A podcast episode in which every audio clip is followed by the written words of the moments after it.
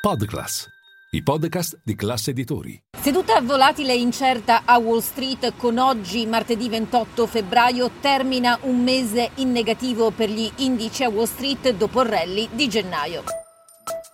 Linea mercati. In anteprima, con la redazione di Class CNBC, le notizie che muovono le borse internazionali.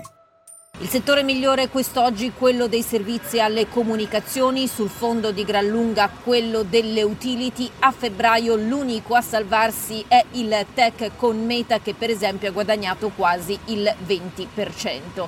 Sempre in termini di bilancio il WTI ha terminato il quarto mese consecutivo in negativo, l'ottavo su nove con una flessione del 2,3%, giù anche l'oro che nel mese ha lasciato sul terreno quasi il 6%, si tratta della performance mensile peggiore da circa 20 mesi. Per quanto riguarda invece il Treasury a 10 anni che oggi è arrivato fino al 3,98%, il mese termina con un incremento dei rendimenti di circa 40 punti base contro i 60 del titolo a due anni, cosa che rende ancora più invertita la curva tra le due scadenze a dimostrazione di come il mercato tema una recessione. Una cosa riflessa anche dalla fiducia dei consumatori calcolata dal Conference Board che a febbraio è inaspettatamente calata sui minimi di tre mesi.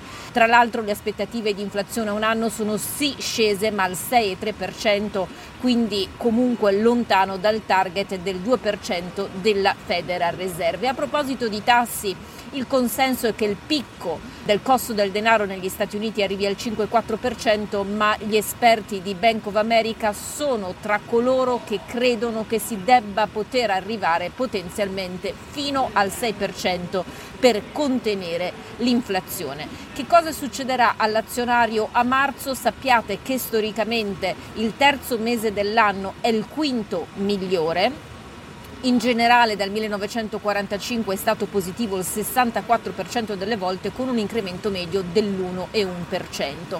Tuttavia questo che sta per cominciare potrebbe essere un mese ad alta volatilità con importanti appuntamenti a cominciare dal rapporto sul mercato del lavoro tra due venerdì, l'indice dei prezzi al consumo il 14 e la decisione della Fed il 22. Per quanto riguarda invece le storie aziendali, Goldman Sachs oggi ha ceduto oltre il 3% nel giorno del suo secondo Investor Day in assoluto, durante il quale ha ipotizzato alternative strategiche per l'attività consumer che l'anno scorso ha sofferto. Target invece ha chiuso in rialzo nel giorno di conti in generale migliori del previsto, ma l'outlook ad essere risultato debole come è successo d'altra parte la settimana scorsa anche per Walmart e Home Depot.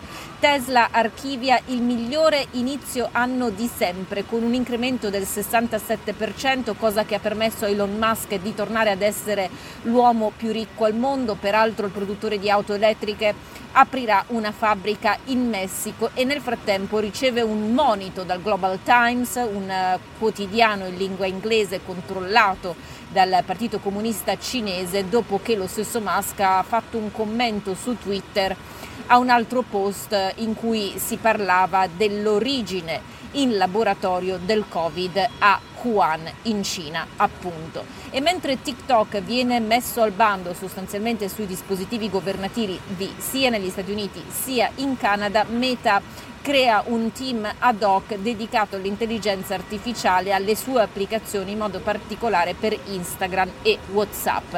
Chiudiamo sul fronte politico con lo scetticismo espresso da una Corte Suprema americana maggioranza conservativa in merito alla cancellazione del debito studentesco voluta dal presidente Joe Biden. Si tratta di una mm, misura da 400 miliardi in 30 anni.